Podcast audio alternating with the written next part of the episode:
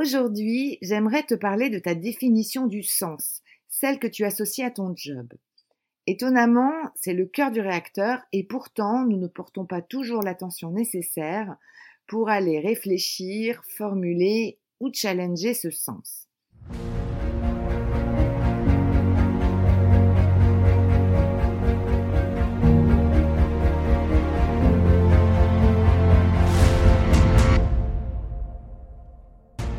Bonjour, je suis Sophie, plus connue sous le nom d'Elastic Girl. Je suis marketeur et coach certifié.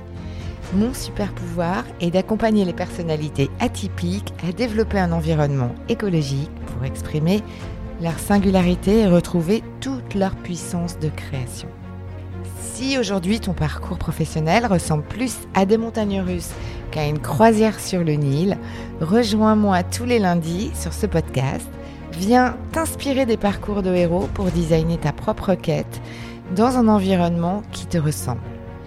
Et si tu es à la recherche de pépites, de retours d'expérience de mentor et d'une bonne dose de décalage, tu es au bon endroit. Alors c'est parti, on embarque pour ta nouvelle aventure. Avant d'entamer cet épisode et de te faire découvrir d'autres angles de vue sur ce sujet, je te propose un petit game. Ça va te permettre de mesurer où tu en es avec le sens et si la vision que tu en as te paraît solide. Donc mets sur pause si tu le souhaites et écris une phrase qui résume le sens que tu associes à ton job aujourd'hui. Et tu peux répondre à la question toute simple à quoi contribues-tu ou à quoi souhaites-tu contribuer de plus grand que toi dans ton job?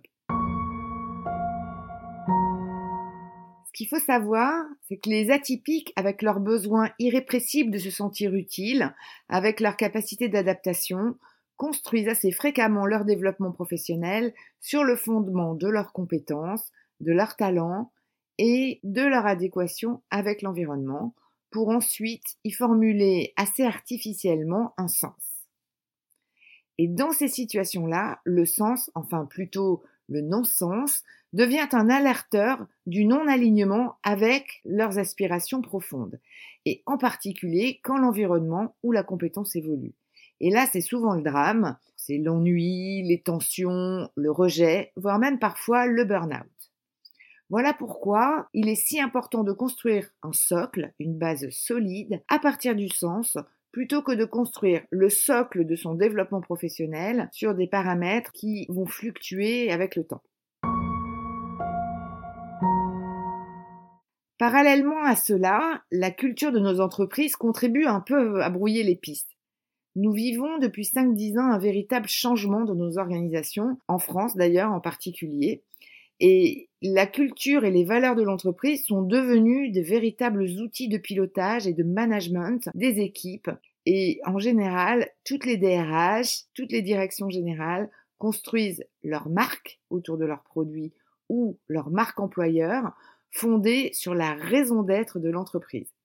Cette raison d'être est une manière assez synthétique de formuler le niveau de contribution que l'entreprise apporte à la société. C'est un peu sa mission sociale. Et si je te parle de ça, c'est que je sais, et je ne vais probablement pas me faire des amis, que les sociétés de consultants qui vendent cet accompagnement de ces grands projets de construction des raisons d'être légitiment souvent leur budget en invoquant dans la construction de cette raison d'être le besoin de sens des collaborateurs. Puisque là, on peut se dire super, c'est formidable. Sauf que il est certain que contribuer à plus grand que soi lorsqu'on est, par exemple, dans un domaine des télécoms, en participant à la connectivité de chaque foyer français, est un beau sujet mais est-ce vraiment un moteur suffisant d'épanouissement et de mission de vie pour un collaborateur que d'aider Madame Michu, installée dans sa compagne reculée, à rester en contact avec ses petits-enfants? Il est certain qu'en termes d'éthique et de valeur, la position du collaborateur est sûrement plus confortable dans les télécoms que dans l'industrie du tabac. Mais est-ce le critère principal pour se lever le matin et servir exclusivement le sens de son entreprise? Reprenons notre exercice du début d'épisode. L'idée est de, compte tenu des éléments qu'on vient de partager, de réécrire cette fameuse phrase qui résume le sens que tu associes à ton job. L'idée cette fois-ci est de sortir de ton environnement professionnel du moment, à savoir de la raison d'être de ton entreprise. Et donc là, que pourrais-tu écrire? Qu'est-ce qui t'anime et que tu prends plaisir à faire? À quoi contribues-tu de plus grand que toi? Maintenant que tu as deux versions de ton sens, nous allons enrichir ta vision en utilisant un petit détour pédagogique que j'adore afin d'aller ressentir comment incarner une vision personnelle de notre mission, car tu l'as bien compris, l'environnement pro peut y contribuer, mais ne compte pas sur lui pour faire tout le job à ta place. Je ne te cache pas que les héros sont en général très aidants aussi pour nous faire comprendre comment travailler sur le sens. Et parce que c'est finalement une notion assez subtile, il est bien plus facile de la comprendre d'abord au travers d'un parcours de héros ou un exemple de mentor, plutôt que de réfléchir dans son coin avec sa propre mission. C'est ce que l'on va faire avec mon meilleur ami du moment.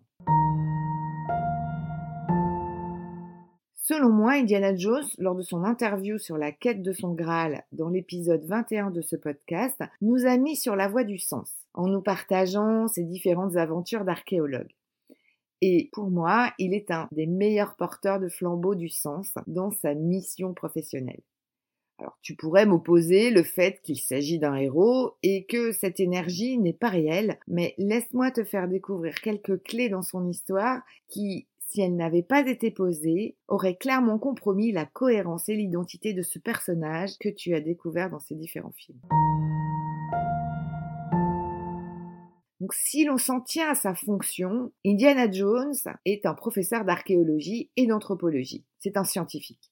Et dans l'absolu, il est enseignant. Sa mission donc pourrait se fonder sur le partage de ses connaissances et de ses recherches auprès de ses étudiants pour susciter l'engagement ou pour susciter la vocation. Mais en fait, en réalité, non. Sa mission n'a rien à voir avec ça. Regardons le sens de la, mission d'Indiana Jones sous un autre angle. Il est rattaché à une organisation qui est plutôt normative, l'université. Il y a des règles, tout est assez formalisé. Sa fonction de professeur et de chercheur est certes un peu poussiéreuse et s'opère principalement dans les livres et tous les trésors sont à découvrir dans des bibliothèques.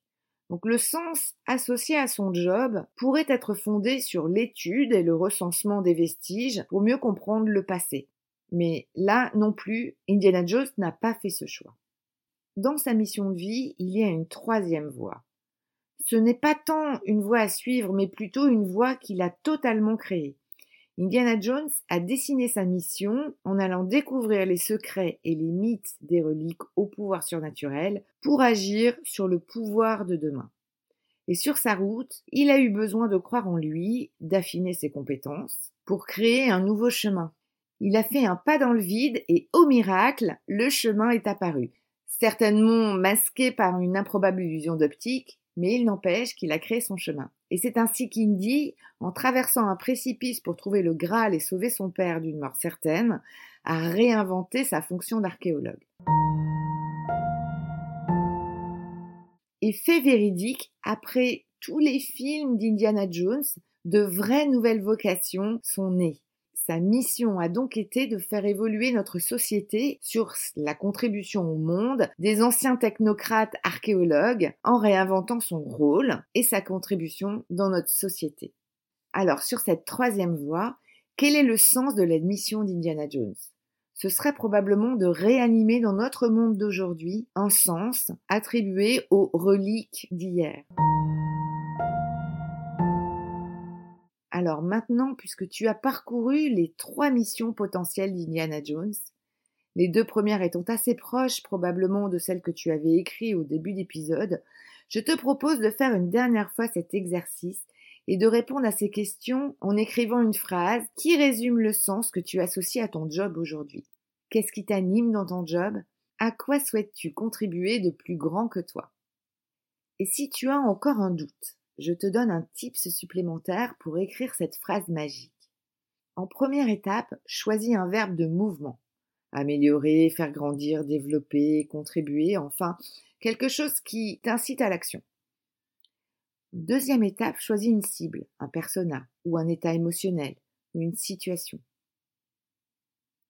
Et en troisième étape, choisis une valeur ou un environnement. Et à partir de ces trois éléments, construis ta phrase. Et parce qu'aujourd'hui, c'est une journée de tips, en voici un dernier pour la route. Il s'agit de l'exemple de mon sens à moi. Et mon sens, il se résume en cette phrase suivante. Je veux contribuer à améliorer la créativité dans les entreprises en accompagnant les profils atypiques à mieux vivre leur unicité dans leur environnement professionnel tout en respectant leur écologie. Alors j'espère que ces exemples et ce parcours avec Indiana Jones auront pu t'aider à trouver ta phrase magique qui, quelle que soit la tempête, te permettra d'assurer un ancrage solide pour tes futures aventures. Si tu es toi-même en plein mouvement pour aller créer plus d'écologie et plus d'alignement dans ton job, n'hésite pas à aller t'abonner à la newsletter du storytelling des héros. La newsletter s'appelle le X et euh, tu peux la retrouver sur le site web emul.fr, h-e-m-u-l.fr slash news, N-E-W-S. Et si tu as des amis qui nagent en bras coulés dans leur environnement pro, n'hésite pas à leur transférer ce podcast ou la newsletter. Tu leur offriras sûrement un cadeau caché. Alors merci pour ton écoute et prends bien soin de ton cap et à lundi. Thank you.